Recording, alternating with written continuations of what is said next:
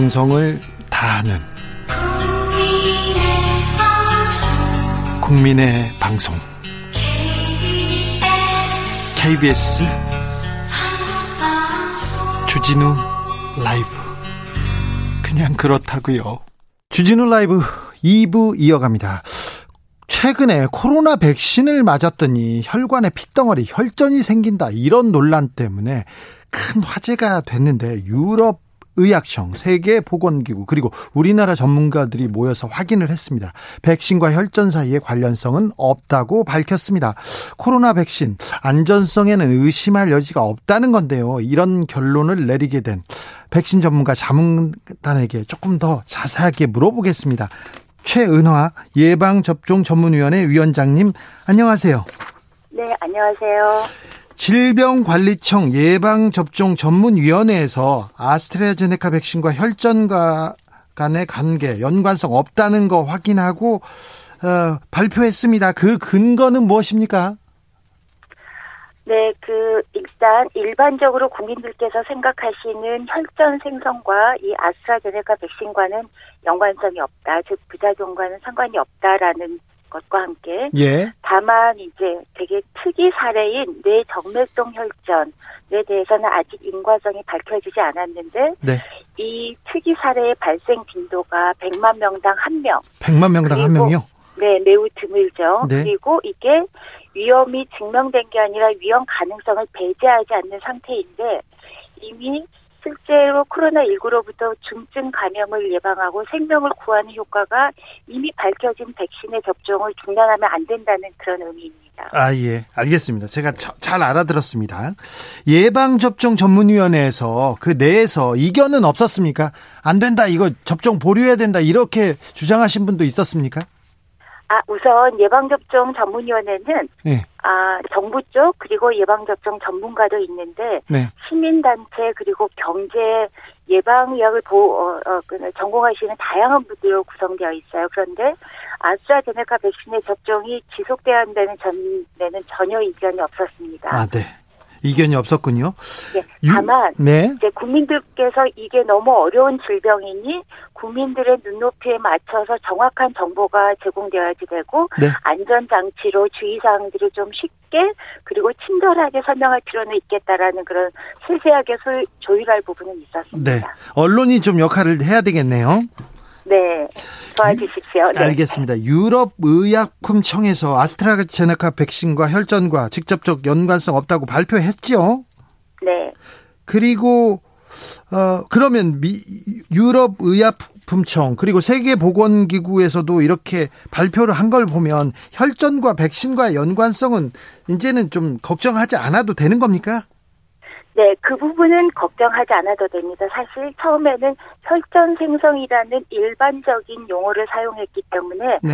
국민들께서 많이 우려하신 점이 있지만은 그거는 연관성은 없고 다만 극히 드물게 발병하는 특이 사례. 네. 그러니까 이게 이제 100만 명당 한 명인데 실제 증명된 위험이 아니고 어, 위험의 가능성. 네. 네. 100만 명당 1, 한 명이라고 한다면 우리가 백신 때문인지 아니면 우연히 발생한 건지는 알 수가 없는 그냥 가능성일 뿐이죠. 네. 아무튼 지금 아스트라제네카 백신을 맞고 혈전이 발생할 확률은 100만 명분의 한 명입니까? 네. 그러니까 특이 사례에 대해서 말씀드리는 특이 사례 네. 네, 네. 아스트라제네카 말고 화이자 백신도 비슷하게 발생하긴 했죠. 100만 명당 한 명 정도입니까? 거기도? 아, 네. 일반적으로 만들어지는 혈전은 아스트라제네카 백신이나 화이자 백신 모두 연관성이 없고 예. 다만 아스트라제네카 백신에 대해서는 이 특이 사례에 대해서 정밀 조사가 이루어졌지만 네. 화이자 백신의 경우에는 정밀 분석 자료가 아직 공개된 바가 없어서 네. 두 백신의 차이가 있다 없다 이렇게 말하기는 아직은 너무 이른 상태입니다. 알겠습니다. 아무튼 극히 드문 100만 명분의 한 명 정도다. 네, 알겠습니다. 네. 저 아스트라제네카에서 미국에서 임상 실험했다. 그래서 79%의 예방 효과를 보았다고 밝혔는데 왜 이렇게 미국에서는 임상 실험이 늦는 건가요? 네, 이제 미국에서는 다른 백신이 먼저 네. 어, 임상 시험이 이루어졌고 아스트라제네카 백신의 임상 시험이 뒤늦게 어, 시행되다 보니까 결과가 좀 늦게 나왔는데 네. 어, 임상 시험 결과는 상당히 예, 긍정적이고 좋은 것으로 제가 이해되고 있습니다. 아 그렇습니까? 좋습니까? 네. 자 네. 오, 오늘부터 65세 이상 이상 요양병원 입소자 종사자들 아스트라제네카 백신 접종 시작됩니다. 아, 문재인 대통령과 김정숙 여사도 백신 공개 접종했는데 자 백신 접종 순조롭게 잘 이루어지고 있다고 보십니까? 사실 뭐 어제까지 상당히 혈전 생성도 문제가 이제 우려가 있었고 예? 그리고 65세 이상 접종 여부에 대해서도 어, 이슈가 있었는데 오늘 특히 대통령 부부께서 보건소에서 직접 백신을 맞으시면서 아스트라제네카 백신으로 맞으셨죠. 그래서 네. 국민들을 안심시키셨고 또 혈전 생성에 대한 우려도 좀 음, 문제가 해결되었고 네. 아스트라제네카 미국에서 임상 시험 결과 65세 이상에서도 80%의 효과가 나타났다라는 그런 결과가 있어서 네. 상당히 앞으로 순조롭게 진행되는 첫 단추를 잘 이제 깬 것 같습니다. 네, 이제 걱정하지 말고 그냥 당국의 지시에 따라서 어, 순서대로 접종하면 되네요. 백신 접종을요. 네, 순서가 오시면은 네. 다음 기회가 올 거라고 기대하시면은 안 되고 예. 지금 순서대로 접종을 하실 것을 적극 권장드립니다. 빨리 맞는 게 좋나요? 네, 그럼요. 네, 네. 지금 맞으시는 대상자분들은 그만큼 감염되었을 때 심각한 진행 그리고 사망의 위험이 있으시기 때문에 네. 우선적으로 맞으시라는 거거든요. 네. 그렇기 때문에 백신을 맞아서 면역을 얻는 것이 가장 중요합니다. 네. 위원장님도 백신 접종하셨죠? 네, 저는 진료진이기 때문에 네. 백신 접종 받았습니다. 예방 접종 후 이상 반응 그런 거는 없었습니까? 저도 어 접종 부위 좀 아프고 네. 그날 조금 몸살 기운이 있었는데 네. 그 다음 날 일어나서는 어 상당히 어 회복이 돼서 근무할 수가 있었습니다. 아 그래요? 아팠어요? 네. 어, 예, 조금 몸살이 있었네요. 네, 네. 그렇습니다. 아, 그, 그, 예방접종 후에 이상 반응에 대해서 걱정하는 사람들이 많은데, 자, 이후에 조금 이상 반응이 나왔을 때는 그, 어떻게 해야 된다. 가이드라인 말, 마련하고 있, 있죠? 네, 잘 마련이 되어 있고요. 예. 일단 흔하게 접종 당일과 그 다음 날에 경험하시는 거는 집에서 아마 보실 수 있을 것 같고 예. 이틀이 지나도 증상이 심해지거나 네. 평상시에 없었던 새로운 증상이 나타나면은 의료진을 방문하셔야 되고 그 네. 새로운 증상에 멍이 든다든지 아니면 심한 두통이 있는 경우 의료기관을 방문하도록 저희가 추천드리고 네. 호흡곤란이나 아나필락시스 같은 증상은 응급기관을 방문하도록 그렇게 안내하고 있습니다. 네. 어, 어떤 경우에 해열제를 먹으면 되고 어떤 경우는 그 응급실에 가야 합니까? 그러니까 열이 나고 통증이 있다라면은 네. 해열제를 드셔야죠. 네. 네. 이제 견디기 힘든 경우에는 음. 그 증상이 이틀이 지나도 좋아지는 사인이 없이 더 심해진다. 네. 그러면 의료기관 방문하십니다. 그런데 네. 머리 아프거나 그냥 해열 어, 열이 있다로 응급실로 바로 가는 것보다는 네. 의료기관 방문하시고요. 네. 응급실 방문하시는 경우에는 아주 심각한 증상, 내가 지금 숨이 막힌다 네. 또는 어, 갑자기 온몸이 이제 안 좋고 그리고 어, 뭐, 목소리가 안 난다, 이런 아나필락시스가 의심되는 증상이 있으면, 네. 그때는 응급기관을 빨리 방문하셔야 됩니다. 알겠습니다. 일단 하루 이틀은 열나고 몸살기가 있을 수 있으니까 그때는 해열제 먹고 집에서 쉬다가, 쉬다가 조금 문제가 있는 것 같아. 그러면 병원에 가야 된다는 거죠. 네, 잘 이해하셨습니다. 네. 네.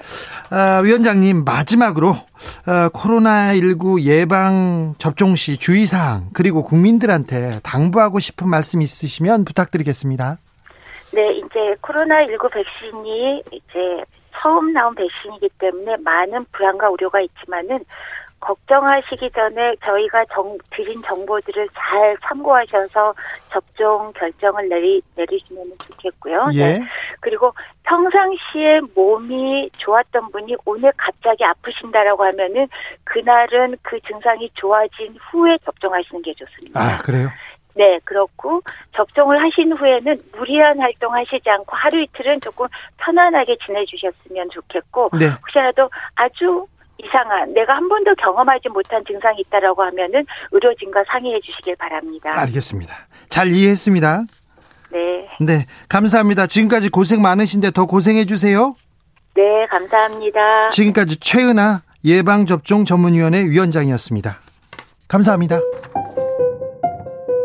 정치 피로, 사건 사고로 인한 피로, 고달픈 일상에서 오는 피로. 오늘 시사하셨습니까? 경험해 보세요. 들은 날과 안 들은 날의 차이. 여러분의 피로를 날려줄 저녁 한 끼 시사. 추진우 라이브.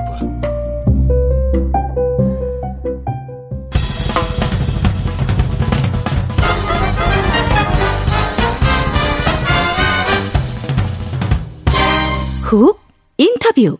모두를 위한 모두를 향한 모두의 궁금증 훅 인터뷰 북미 관계 한미 관계 좀 종합적으로 짚어보겠습니다. 열흘 전에 주진우 라이브에 정세현 장관께서 오셔가지고 이 얘기하셨습니다. 새로운 5개년 계획의 첫해 알곡고지를 무조건 점령하자 노동신문 사설 얘기를 하셨는데 북한의 식량 문제 좀 걱정이 됩니다. 그리고 북한 북한 관계에서 미국을 빼놓고 얘기할 수 없는데 알라스카에서 미국과 중국이 만나가지고 설전만 벌이고 헤어졌다고 합니다. 이거는 또 어떻게 된 일인지 한번 물어보겠습니다. 정세현 민주평화통일 자문회의 수석 부의장 모셨습니다. 어서 오십시오. 예. 네.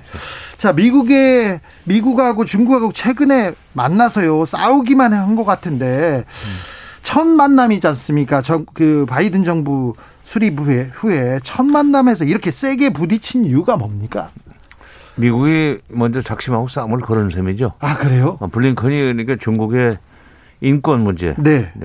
거기서 말하는 인권이라는 것은 어 홍콩 문제에 관련해서 그 강압적으로 단속하는 거 그걸 인권 탄압이라고 그러고 그다음에 저쪽에 신강 위구르 쪽에 네. 에, 그쪽에 가끔 그 분리주의 운동이 일어나면 그걸 중국이 중앙 정부가 세게 탄압을 하는데 이런 걸 가지고 중국이 인권을 어, 억압하는 국가다라는 식으로 공격을 하면서 네. 그걸 약점으로 잡아서 이제 중국을 앞으로 어 말하자면 코너에 몰아넣으려고 그러는 그런 싸움을 먼저 걸었죠. 미국이요? 블링컨 장관이. 네. 그러자 미국의 아니 중국의 양재츠 어그 정치구원. 네. 외교 담당 정치구원 옛날에 미국 대사도 하고 한때 미국 네. 대사도 했죠. 그래서 어, 중국에서는 소위 뭐 짐이 바로 알려져 있지만 네. 최고 미국통. 어, 그날 그날은 양재츠 어, 정치권이 작심을 하고 네. 작심을 하고 인상에 어울리지 않는 아주 강한 톤으로 미국이 그 내정 간섭하지 마라. 예. 그건 주권 문제다 하는 식으로 어, 반발을 하면서 어, 싸움이 시작이 됐죠. 예. 근데 원래 에, 2분 동안 포토 세션 사진 찍는 원고 없이 얘기하는 것이 포토 세션 아니에요? 네. 2분 동안만 하기로 했는데 결국 1시간을 설정을 했다는 거죠. 예. 처음부터.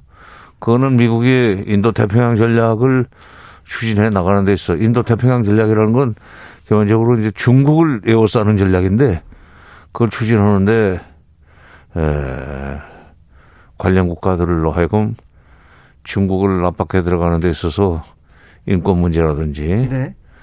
또는 뭐 여러 가지 중국의 에, 내부적인 문제점들을 어 그 같이 예, 압박해 들어가지 않은 그런 신호로 됐죠. 그러니까 그 알라스카에서 만나 알라스카에서 만나 중국을 보고 얘기했지만 실은 그 뒤에 있는 일본이라든가 한국이라든가 인도 예.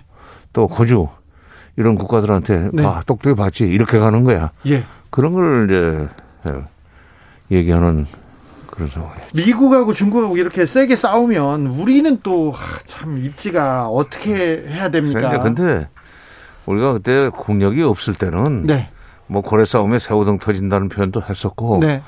또 무슨 어, 돌고래처럼 이렇게 그 고래들 사이에서 어, 능수능란하게 자유롭게 헤엄쳐서 얼마든지 우리 길을 갈 수 있다는 얘기도 하는 사람들도 있었는데 이제는 우리 국력이 상당히 커졌어요. 예. 우리 국민들이 아직 지금 실감을 못하고 우리는 아직도 약소국이라는 생각을 보고 있는데 네. 우리나라가 지금 그 G10 그러니까 12 경제권 대국이죠. 네. 작년에 아마 G9까지 갔을 거예요. 네네. 네. 그다음에 군사력으로는 세계 6위입니다. 예. 어, 세계 군사력 세계 6위. 그러니까 경제 대국의 군사 강국인 셈인데 이 정도 됐으면은 이제 미국과 중국 사이에서 그 도랑 속에서 도랑석 도랑 속을 걸어가면서 이쪽 뚝에 풀도 뜯어먹고 네. 왼쪽 뚝에 풀도 뜯어먹는 소처럼 예. 그런 등거리 외교를 할 수 있는 배짱과 지혜가 필요합니다. 네, 배짱과 지혜가 필요합니까? 음, 음 북한은 북중 관계 발전 의지를 밝혔어요. 뭐 김정은 그, 김정은 위원장이 시진핑 주석하고 친서를 교환했다는 얘기도 들리고 그러는데 어, 이, 이 미국과 중국의 격화되면서 저 중국에 딱 붙었다고 해서 봐야 됩니까? 아니 그 반대로요 오히려 반대요? 어 중국이 중국이 먼저 친서를 보낸 거예요. 아 그래요? 어 미국과 이제 알라스카에서 한판 대판 싸우고 예. 그러고 나서 저 시진핑 주석이 바로 김정은 위원장한테 예. 예 구두 친서를 예. 보내서 정세가 지금 험악해지는데 예. 결국 우리 둘이 이 협력을 해서 이 위기를 극복하자 네. 그런 식으로 친서를 보냈고 거기에 대해서 김정은 위원장이 바로 어, 답신을 또 보냈고 네. 또 하나 어, 미국과 중국이 그렇게 알라스카에서 웬만하면 첫 만남부터 어그 대판 한판 어, 싸운 뒤에 네. 러시아의 외무상을 초청했, 초청했어요. 네. 그래서 지금 22, 23, 오늘 23일입니까? 네. 지금 베이징에 있어요. 예. 내일 한국으로 들어옵니다. 그러니까 네. 중국은 미국이 이렇게 그 주변에 있는 동맹국들을 거느리고 중국을 압박해 들어오는데 대해서 과거의 전통적인 그 동맹이었던 국가들 네. 또는 우방 국가였던 북한, 러시아하고 같이 스크람을 짜고 네. 여기에 대항을 나오는 그런 모양새가 지금 만들어져 가고 있습니다. 네. 4185님께서 멋진 비유십니다. 이 풀도 뜯어먹고 저쪽 풀도 뜯어먹어야 된다. 그러면 정세현 장관님이 네. 아, 그건 내 얘기가 아니고 예. 제 얘기가 아니고 어, 돌아가신 김대중 대통령님이 네. 2005, 6년지간에 쓰셨던 표현입니다. 아, 그래요? 아, 저작권은 분명히 해야죠. 아, 알겠습니다. 그냥 넘어가셔도 됐을 텐데. 아니, 그래도 나중에 표절이라고 그러니까. 아유, 알겠습니다. 음. 자, 북한 사정, 그리고 특별히 북한의 식량 문제에 대해서 걱정하셨어요. 5월 이후에 북한에서 여기저기서 아사자가 나올 수도 있다. 심각한 식량 위기가 현실화될 거라고 했는데, 북한의 식량 사정 어느 정도로 심각합니까? 아, 제가 아까 지난번에 말씀하신 대로 어, 노동신문 사설에 알고 거지 그 알고 거지를 무조건 점령하자는 음, 제목의 사설이 나왔다고 그랬는데 네. 그 이후에 에, 미국의 VOA라는 방송이 있잖아요. 네. 또 RFA, 네. 또 데일리 NK 미국 내에서 북한 관련 소식을 비교적 어, 상세하고 네. 정확하게 HUMINT가 있으니까. 네, 네, 정확한 소스가 어, 있습니다. 어, 소스를 이용해서 방송을 하는데 그 방송들의 내용들을 이렇게 예, cross check하거나 종합해 보면 네. 이미 함경북도 쪽에서는 그러니까 평양에서 먼데요? 예. 함경북도 쪽에서는 그게 워낙에 이제 산비탈이고 그렇기 때문에 예, 식량도 많이 이제 생산을 못하지만 주로 이제 감자 먹는 데인데 네. 강냉이 감자 먹는 데지만 다 떨어지고 이제 강냉이마저도 떨어져서 그 무시래기 네. 시래기를 그저 적당하게 삶아서 먹을 정도로 먹을 것이 없어지고 있다. 예. 또 평안북도에서도 뭐 제끼 먹던 사람이 두 끼로 줄이고 아이고. 두 끼 먹던 사람이 한 끼로 줄이는 그런 일들이 지금 주변에서 비일비재 일하고 일어나고 있다는 얘기를 그 새 방송에 보도를 했어요. 보릿고개가 왔네요. 여기는. 오, 시작이 됐죠 이미. 네. 그러니까 근데 그럴 수밖에 없는 것이 작년에 그 태풍이 우리도 태풍 피해를 봤지만 태풍이 북쪽을 그냥 더 큰 피해를. 그렇죠. 왜냐하면 음. 나무도 열악, 없고. 그렇지. 열악하니까. 열악하게. 같은 태풍이 지나가도 피해 규모는 크기는 북쪽이 훨씬 커요. 예. 그 작년에 농사를 그냥 망쳤지. 예. 금년에 먹을 생량이 이미 떨어져 가고 있다는 얘기 떨어졌다는 얘기예요. 네. 음, 평양 같은 데는 남아 있겠지만 그래서 이제 에, 이제 진달래가 4월에 피는데 네. 우리나라도 그전에 진달래 피기 시작하면은 보리고개, 보리가 나올 때까지 배고파 배고픈 고, 네. 고개가 이제 시작된다고 그러지 않았어요? 네. 지금 이제 이렇게 되면은 어 적어도 5월쯤 되면은 아마 네. 아사자가 나왔다는 보도가 나올 거고. 근데 한편 지금 WFP라고 그 유엔사나 세계 식량 세계 식량 계획 예. 그 어, 평양 취재원들이 나왔어요. 네. 중국을 통해서 이제 나와 가지고 자기들 그 사무소로 돌아가면은 아마 머지않아서 이제 북한의 식량 사정에 네. 대한 예, 산, 산정을 해가지고 네. 곧 이게 아사자가 나오고 생겼으니까 인도주의 차원에서 네. 이게 식량 지원을 국제사회가 해야 된다는 캠페인을 벌일 겁니다. 유엔도 보내고 국제기구에서 보내면 우리 정부도 움직이고 이런 움직임이 과거에는 있었어요. 그렇죠. 근데 이번에는 우리가 좀 먼저 시작하자 이게. 아 우리가 먼저 내, 내용을 먼저 아니까. 네. 그리고 지금 현재 한미 간의 어, 아니 아니 미중 간의 관계가 이렇게 험악해지면 네. 그리고 좀 중국이 북한을 중국 편으로 끌어들일 만큼 그렇죠. 예, 다급하네요. 북한과 미국 사이의 관계도 그렇게 쉽게 풀릴 가능성이 없습니다. 예. 더구나 미국이 중국의 중국의 인권 문제를 거론해 놨기 때문에 네. 앞으로 북한의 인권 문제에 대해서 미국이 또 어, 상당히 강하게 비판을 할 가능성이 있어요. 그렇게 되면 북한은 미국의 그런 인권 문제에 대한 비판을 적대시 정책으로 간주를 하고 거기에 대해서는 또 군사적으로 반발을 하든지 도발할 가능성이, 가능성이 있으니까. 네. 그래서 북미 관계는 당분간 접점을 만들기 어려울 것 같은데. 예. 근데 그건 북미 관계는 그렇게 흘러가리라고 보고. 네. 그러나 남북 관계마저 그렇게 접점 없이 갈 수는 없지 않느냐. 네. 그런 상황에서 남북 간의 관계, 남북 관계에서 접점을 만들 수 있는 일종의 마중물로 네. 식량을 우리 정부가 식량 지원을 좀 하겠다는 메시지를 보낼 필요가 있다. 네. 식량 지원을 해서 우리가 인도적으로 그래서 자주적으로 남북 관계를 좀 풀어보는 마중물 역할을 해야 된다. 이 얘기 딱 나오지 않습니까? 네. 자, 식량 보내자. 그러면 또 이런 문자 옵니다. 북한 음. 인민들 인민들 그렇게 음. 굶어 죽는데 이 퍼주면 김정은 위원장 핵 개발하는데 다 쓴다. 이런 비판 늘 따라오지 않습니까?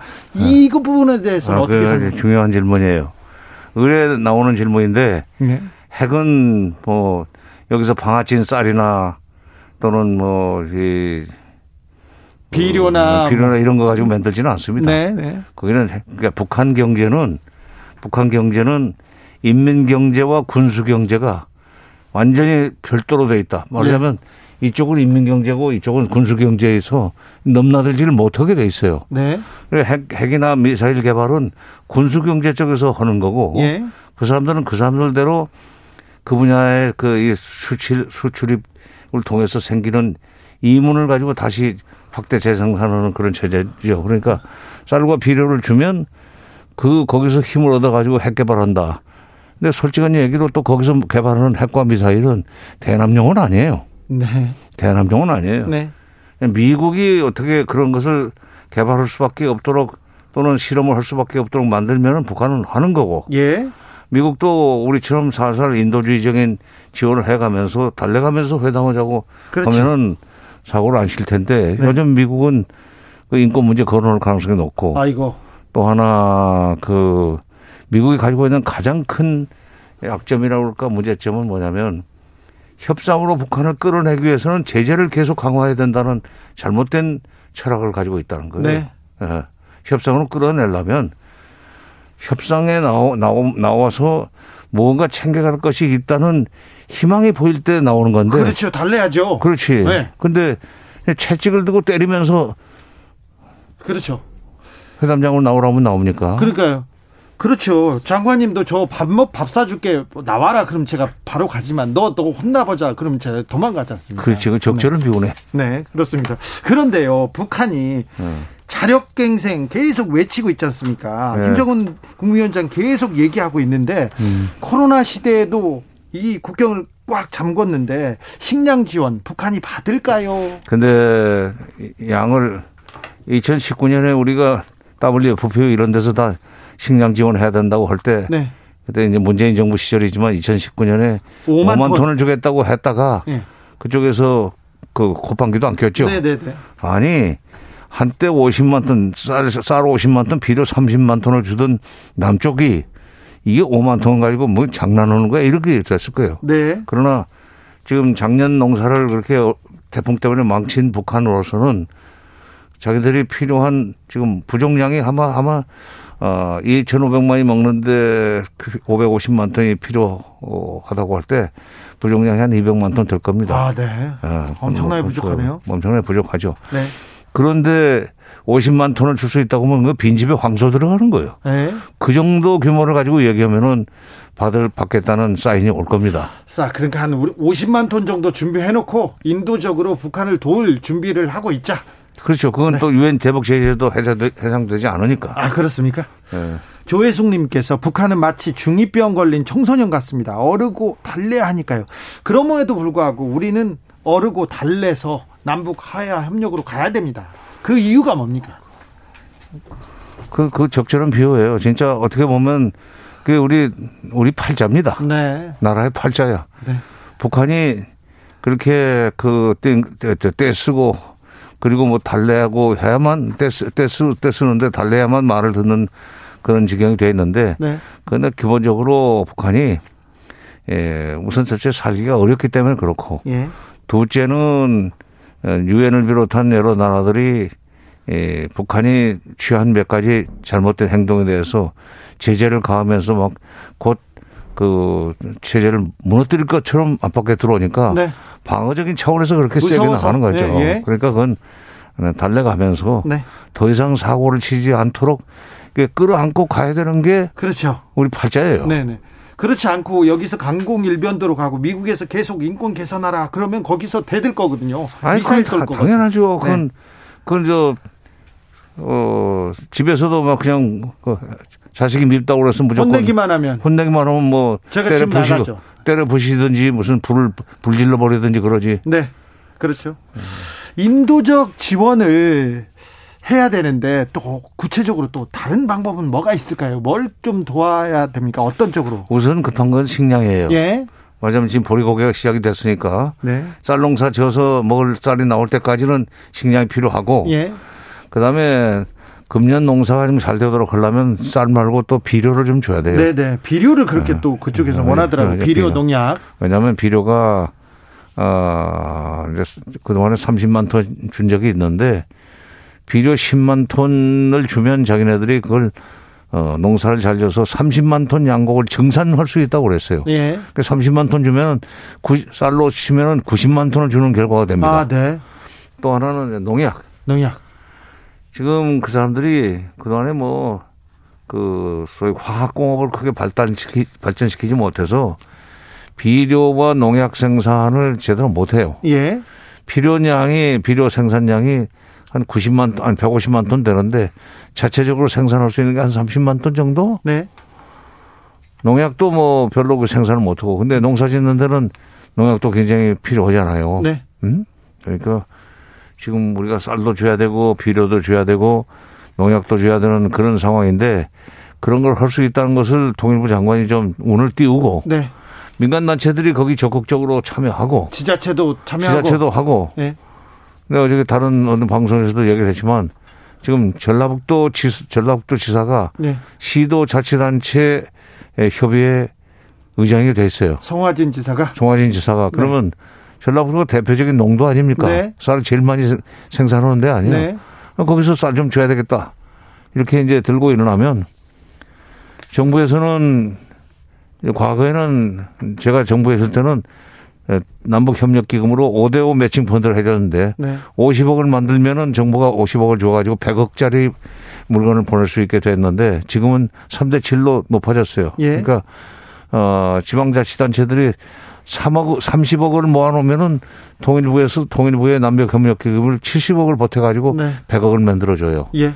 이런 제도를 좀 잘 활용하실 필요가 있습니다. 어, 바람님께서 북한이 오죽하면 그러겠냐. 남한밖에 없어서 그렇지 조건 없이 도와야 한다. 생판 다른 나라도 돕는데 그렇습니다. 프란체스코 교황이 그랬습니다. 남과 북은 같은 언어를 쓴 어머니가 같은 형제라고요. 도와야죠. 자, 그런데 3750님은 그런 놈들이 개성사무소 파괴합니까? 필요하면 직접 도와달라고 하든가 해야죠.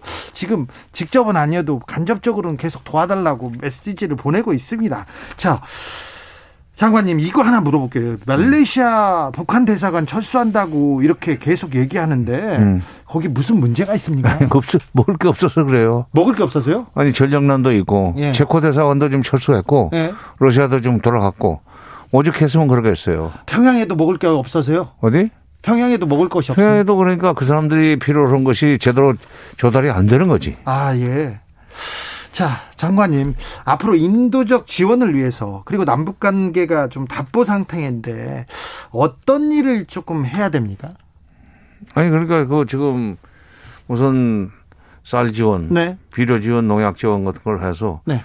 그래서 금년에 그 사람들이 참 편히 살 수 있도록 남쪽이 도와줄 수 있다는 일단 메시지를 보내고 예. 그렇게 되면은 점차 이제 한 4월쯤 되면은 네.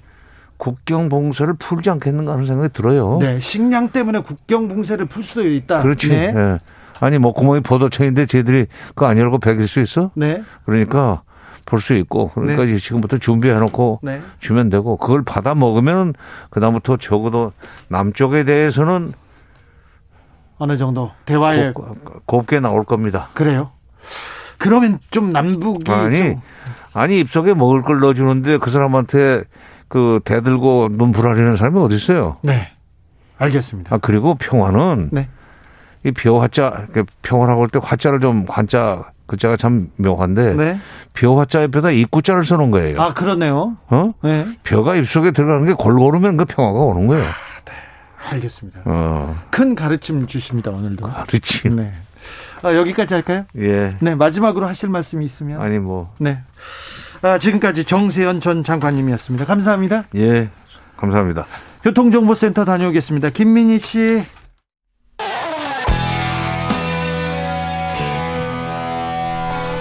스치기만 해도 똑똑해진다.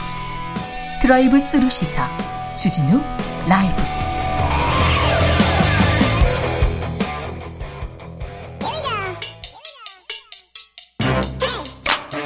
뉴스를 향한 진지한 고민 기자들의 수다 라이브 기자실을 찾은 오늘의 기자는 은지옥이요 시사인 김은지입니다 오늘 준비한 첫 번째 뉴스로 가볼까요 네 사법농단 사건 사상 첫 유죄 선고가 나왔습니다 처음이었습니다 네. 그동안 재판이 많았어요 그런데 처음으로 유죄가 나왔네요. 네, 줄줄이 무죄가 이어지다가 오늘 오후 5시 40분쯤 결과가 나왔는데요. 네. 그 우선 재판 결과부터 먼저 말씀드리면 예, 이민걸 전 법원행정처 기획조정실장은 네.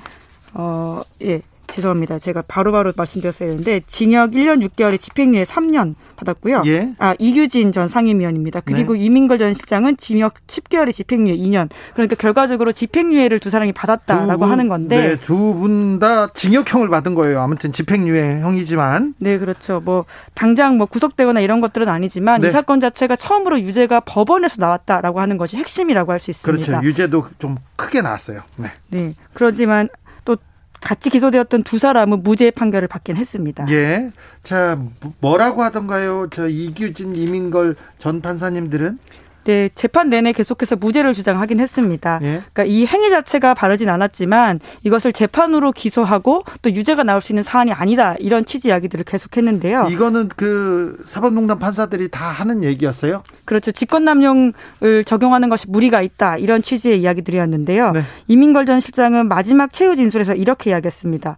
아쉽고 억울한 마음도 있고 괴로웠지만 지나간 시간을 되돌아본 시간이 됐다 이렇게 의미를 부여하면서 이게 무슨 하지만 말이죠? 네, 뭐 이걸 통해서 내가 좀 성찰했다 이런 취지의 이야기 같긴 한데요. 성찰로 부족합니다. 네, 그럼에도 불구하고 판사가 헌법과 법률에 의해서 양심적으로 판단해 달라라고 하면서 무죄를 계속해서 주장했습니다. 네. 자, 후배들인데 까마득한 후배들인데 후배들한테 재판을 받았습니다. 이 이분들 어떤 혐의로 재판에 넘겨졌습니까? 예, 모두 이번에는 전현직 고위 판사 4명이었었는데 네. 이민걸 전 법원행정처 기획조정실장은 옛 통진당 행정소송 재판에 개입을 하고 예. 또 판사들의 연구 모임인 국제인권법 연구회라는 곳이 있는데요. 여기 와해하려고 했잖아요. 네, 게다가 저지하고 와해하려고 했습니다. 예. 그리고 또 국민의당 국회의원 재판이 있었던 적이 있는데요. 이 재판에 청탁에도 관여했다라는 혐의 등을 받았었는데 박선 숙, 김수민 전 의원이었죠? 네, 당시 국민의당 의원이었는데 공직선거법 정치자금법 위반 등으로 재판을 받았습니다. 네. 결과적으로 무죄가 나온 사안인데 이 당시에 국회의원들이 재판부의 유무죄 심증을 알고 싶어 했고요. 그래서 이 이전 실장 2016년 10월부터 11월 사이에 서부지법 소속 판사들을 시켜서 재판부의 심증을 파악했다 라고 판사들 검사들은 예, 판단하고 있습니다. 아, 사찰이네. 어, 무섭네요. 네, 그 결과를 미리 알려고 한다라고 하는 자체가 굉장히 부담되는 재판부로서는 부담되는 내용이고요. 결과를 미리 안다는 게 재판에 영향을 미친다는 거예요. 그렇죠. 부적절함을 떠나가지고는 그 자체가 문제가 될 수 있는 행위입니다. 네. 네, 그리고 또 그 내용을 국민의당 의원 모두에게 전달했다 이렇게 검찰은 판단했습니다. 네. 예, 그리고 또 다른 사람이 있는데요. 이규진 전 대법원 양형위원회 상임위원입니다. 네. 이 사람은 헌법재판소 내부 기밀을 수집하고 또 옛 통진당 관련 재판에 개입한 혐의를 받았습니다. 네. 그러니까 다른 판사들 헌법재판소에 파견 나간 판사를 시켜가지고 헌법재판소에서 어떤 내용이 오고 가고 어떤 평의가 있는지 그걸 보고하라고 시킨 거죠. 네. 오늘 재판 어, 재판과는 별개로 법원 내부에서도 이건 문제가 있다 징계했었지 않습니까? 네, 2018년에 있었던 일인데요. 당시에 김명수 대법원장이 징계를 청구했습니다. 13명에 대해서였는데 대법원 법관징계위원회는 8명에 대해서만 징계를 내렸습니다. 네. 그래서 앞서 말씀드렸던 이민걸 이규진 판사는 정직 6개월 처분을 받은 바가 있는데요. 네. 이민걸 부장판사는 유동수 더불어민주당 의원의 항소심 전략 문건 작성을 지시했다. 이런 이유 등으로 징계를 받았습니다. 네. 그런데 이들 중에 여섯 명이 징계 처분에 불복해서 소송을 제기했다라고 합니다. 네. 여기에 이민걸 판사도 포함된다라고 하는데 판사 징계는 법원 판단이기 때문에 대법원에서 단심으로 이뤄진다고 하거든요. 예.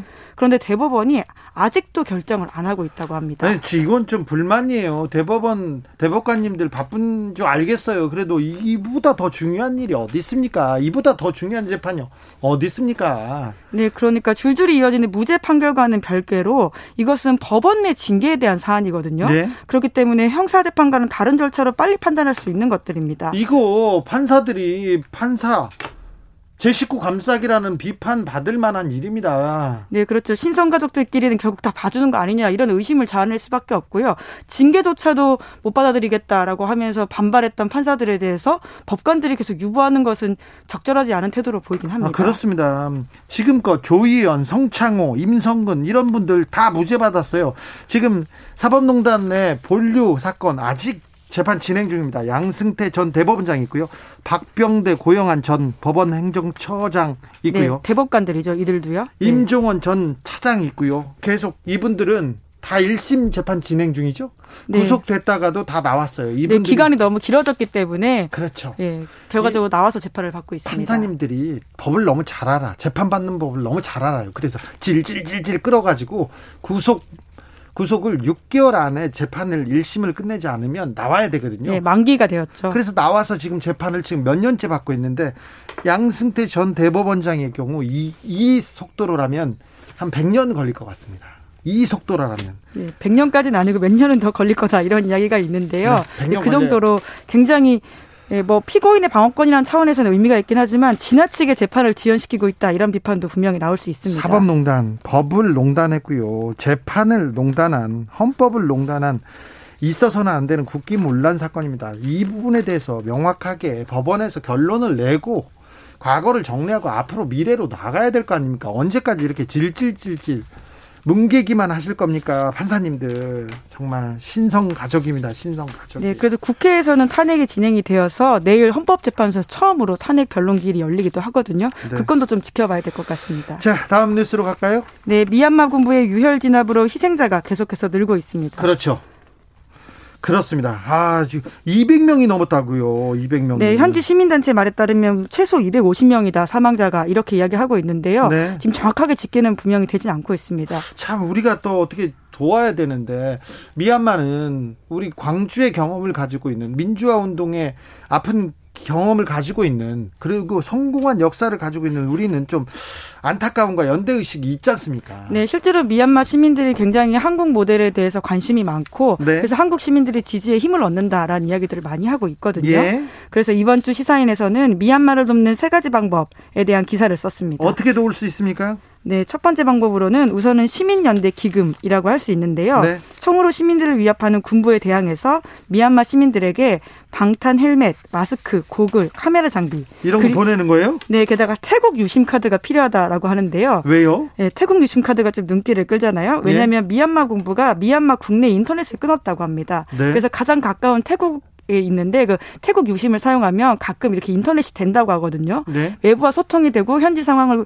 외부로 공유를 해야지만 국제사회가 연대할 수 있기 때문에 태국 유심이 또 필요하다 이런 이야기를 현지에서 하더라고요. 그리고요.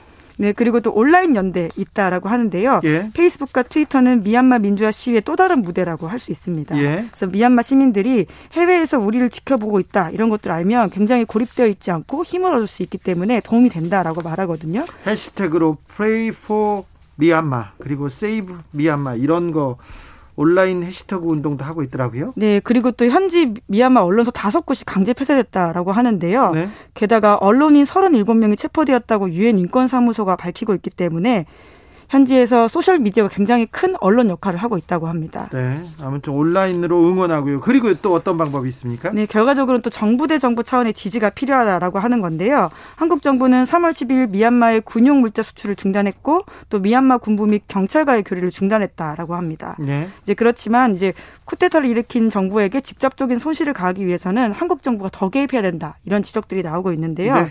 왜냐하면 우리 기업들이 그쪽과 연관되어서 군부에 자금이 가는기도 한다라는 아, 의혹이 네. 있기 때문입니다. 네, 시민단체에서는 그렇게 목소리를 높이고 있고요. 아, 이 부분은 저희가 한번 다룬 적이 있습니다. 자, 마지막으로 만나볼 뉴스는 어떤 내용이죠? 네, 한 언론사 만평에 대한 비난이 쏟아지고 있습니다. 네, 이거 종부세, 세금을요. 아, 종부세를 5.18 계엄군에 빗댄 그 만평 진짜 가슴 아팠습니다. 네, 대구 경북 지역 일간지인 매일신문 만평인데요. 네. 3월 17일 지면에 싣고 전날 온라인에 올렸습니다. 네. 말씀처럼 5.18 민주화 운동 당시에 계엄군의 무자비한 진압에 빗대서 문재인 정부의 종부세 정책을 비판하는 만평을 실었는데요. 네. 만평 제목은 집 없이 떠돌거나 아닌 밤중에 두들겨 맞거나 아닌 밤중에 이런 걸 하다니 진짜 아유 이게 말이 안 돼요. 네, 뭐 정부 정책은 분명 비판할 수 있겠지만 그것을 비판하기 위해서 5.18 계엄군까지 끌어왔다라는 점 때문에 군인들이 굉장히 진압, 부적절하다. 네, 진압봉으로 네. 내려치고 있어요. 네, 심지어 이 현재와 똑, 현실과 아주 똑같은 사진의 구도를 그대로 들고 와서 광주 시민들에게 41년 전의 고통을 떠올리게 만드는 장치이기 때문에 부적절하다라는 비판들이 많습니다. 일단 매일신문은 어, 사과했나요? 네, 사과는 했습니다. 광주 시민들의 아물지 않은 상처를 다시 소환할 수도 있겠다라는 생각을 하게 됐고 정치적으로 왜곡되고 변질될 수 있겠다라는 우려가 들었다라고 하면서 이런 생각을 안 하고 됐습니까? 아, 네, 하지만 또 이런 이야기를 했는데요. 매일 신문이 일관되게 현 정부에 대해서 너무 뼈아픈 비판을 해왔기 때문에 이 지금 비판을 받고 있다는 생각이 든다는 취지의 반박도 했습니다. 그런 반박도요? 네, 청와대 청원이 지금 현재 올라와 있거든요. 이러한 만평을 실은 매일신문을 처벌해 달라라고 해서 2만 명 넘는 사람들이 서명을 했는데요.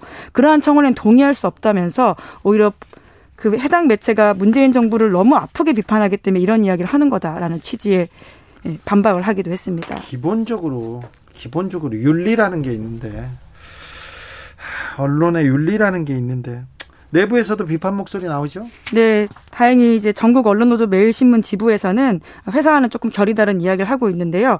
해당 작가도 교체해야 되는 게 아니냐. 그리고는 지금 집값 폭등에 따른 세부담 증가가 계엄군의 잔혹한 폭력에 빗댈 만큼 충격적 상황인지도 의문이다. 이렇게 밝혔습니다. 이건 좀 말이 안 되잖아요. 이건 너무 해도 너무하지 않습니까? 네, 저는 이 말이 가장 눈에 띄었는데요. 누군가의 처절한 고통이 우리의 목표를 이루기 위한 수단이 돼서는 안 된다. 이렇게 내부에서 자성하는 목소리도 나왔습니다. 알겠습니다. 여기까지 할까요? 기자들의 수다 시사인 김은지 기자와 함께했습니다. 감사합니다. 네, 감사합니다. 오늘도 수고하고 지친 자들이여 여기로 오라. 이곳은 주 기자의 시사 맛집 주토피아 주진우 라이브.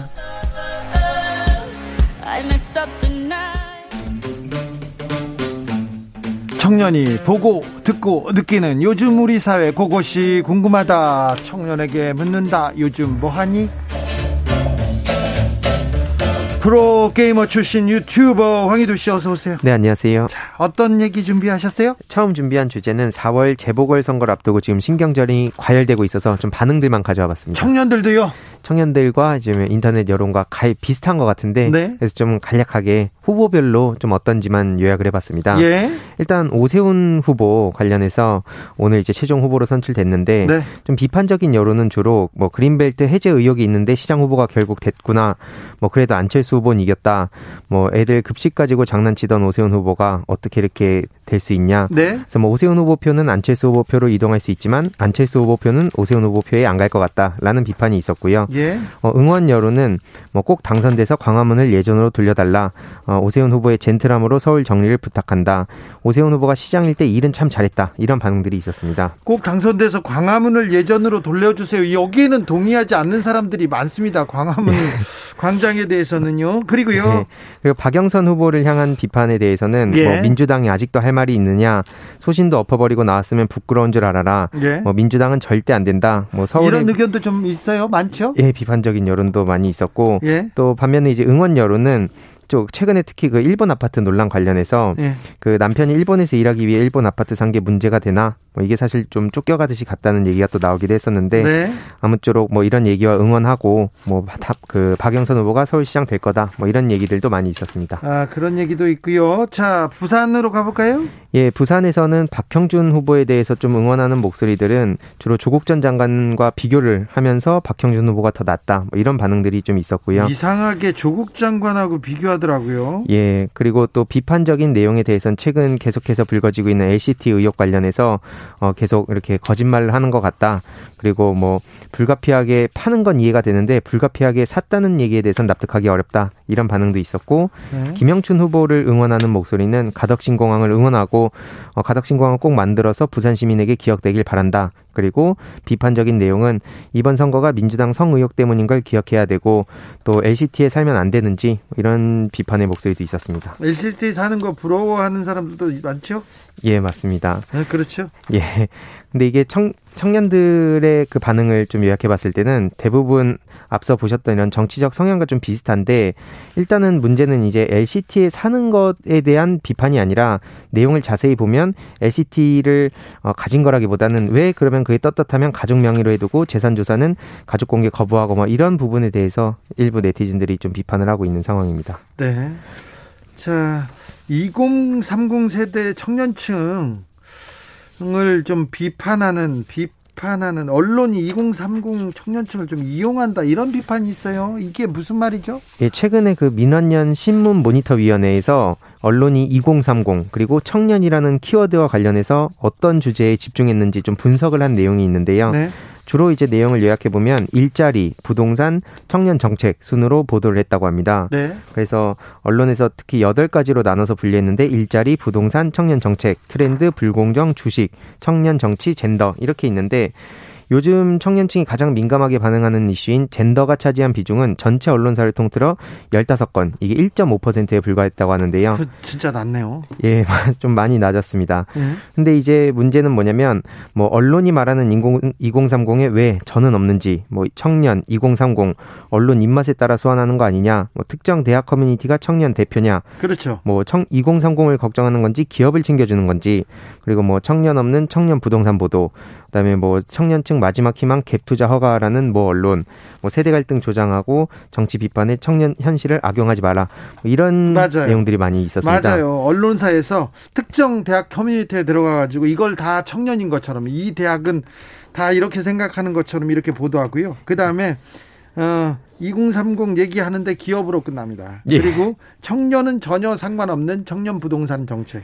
아, 예. 이런 지적 굉장히 뼈 아프네요. 예. 그래서 이제 언론에 좀 불신하는 사람들의 반응을 보면 말씀 주셨듯이 2030을 앞세우면서 청년을 위한 기사인 척 하지 말라는 겁니다. 한두 명을 인터뷰하고 그 사람들이 모든 2030을 대표하는 것처럼 기사를 쓰지 말고 그렇죠. 여기에 대한 반감이 늘어나고 있고 또 모 대학교 졸업생 그리고 모 동아리 모임이 시국 선언을 했다고 해서 그 대학을 전체를 그러니까 대변하는 게 아니다. 있습니다. 뭐 이런 거에 피로감을 느끼는 사람들이 더 늘어나고 있습니다. 언론이 청년들 입맛에 맞춰서 조금 이용했다고 청년들이 좀 화났네요. 굉장히 화가 많이 나고 있습니다. 화날 만해요. 근데 네. 그래서 청년들 어떻게 이렇게 기사가 나오면 그 기사 댓글이나 청년들 반응이 뜨겁습니까? 근데 문제는 사실 아직까지는 대부분 그 주제에 대해서 네. 그 안에서 찬반으로 나뉘는 것 같습니다. 그렇나요? 예. 자, 다음으로 저도 이거 궁금했어요. 걸그룹 브레이브걸스가 역주행의 역사를 쓰고 있다는데 이유가 뭐예요? 예, 이게 뭐 되게 많은 여러 가지 이유가 있겠지만 일단 표면적으로는 최근에 그 롤린이라는 그 무대가 최근에 그 큰 사랑 받고 유튜브에서 또 큰 사랑을 받으면서 독보적인 군통령으로 떠올랐는데요. 네. 최근에 또 그 무대를 한 군인들 커버 영상이 화제가 되면서 수백만 조회수를 거두기도 했습니다. 네. 그래서 이게 시원한 음악에 멤버들의 훌륭한 실력, 각각 멤버들의 뚜렷한 캐릭터가 주로 주목을 받았는데 오죽 그 이런 상황에 롤며들게라고 롤린 플러스 스며들다라는 신조어까지 지금 나오는 상황입니다. 네. 근데 이게 단순히 뭐 이렇게 유행한 게 그러니까 유튜브 조회수가 잘 나와서 이렇게 유행한 게 아니라 말 그대로 인간 승리를 좀 보여준다는 반응이 많은데요.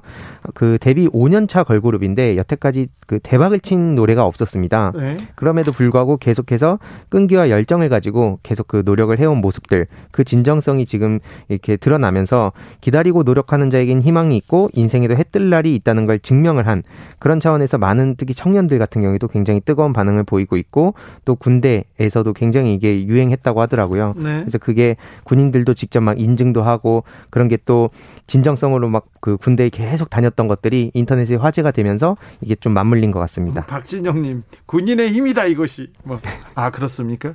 아무튼 어, 노력한 사람한테는 기회가 있다. 이런 당연한 순리가 지금 브레이브 걸스에서 지금 보인다 이거죠. 예, 특히 최근 LH 사태 등이 불거지면서 청년들이 공정한 세상에 대한 불신이 깊어졌는데 그런 상황에 브레이브 걸스가 딱 등장하면서 노력한 사람에게도 기회가 있다는 메시지를 준 게 굉장히 크게 다가왔던 것 같습니다. 인터넷 반응 뜨겁습니까? 예, 뭐 이게 그 댓글 중에 굉장히 뜨거운 반응들 몇 개 가져와 봤는데요.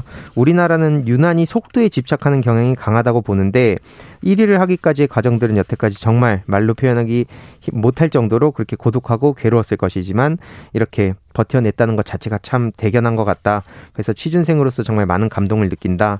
특히 최근에 또 학폭, 코로나, LH 투기 등으로 피곤한 기사들에 지쳐있던 대한민국을 다시 힘내게 만든 진정한 그룹이다. 노력은 배신하지 않는다는 메시지를 보여준 것 같다. 라면서 포기하지 말라는 그런 말이 굉장히 와닿았다는 반응도 많았습니다. 포기하지 말라. 취업 준비생으로 감동을 느꼈다. 이렇게 얘기하네요. 예, 그래서 이런 가수가 성공해야 세상이 공평한 거고 포기하지 않는 자가 웃는 세상에 대해서 많은 네티즌 들이 지금 박수를 보내고 있고요. 네. 특히 뭐 여러모로 허탈감을 느낀 국민들이 이번에 브레이브걸스의 인생 스토리 그리고 열심히 노력하는 그런 상황에서 해체 직전까지 갔음에도 꾸준히 노력하는 모습을 보면서 많은 감동을 받은 것 같습니다. 알겠습니다.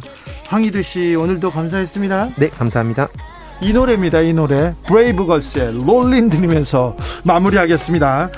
참 브레이브걸스의 이 노력이 이 시대 공정, 이 시대 노력을 또 보여준다고 합니다.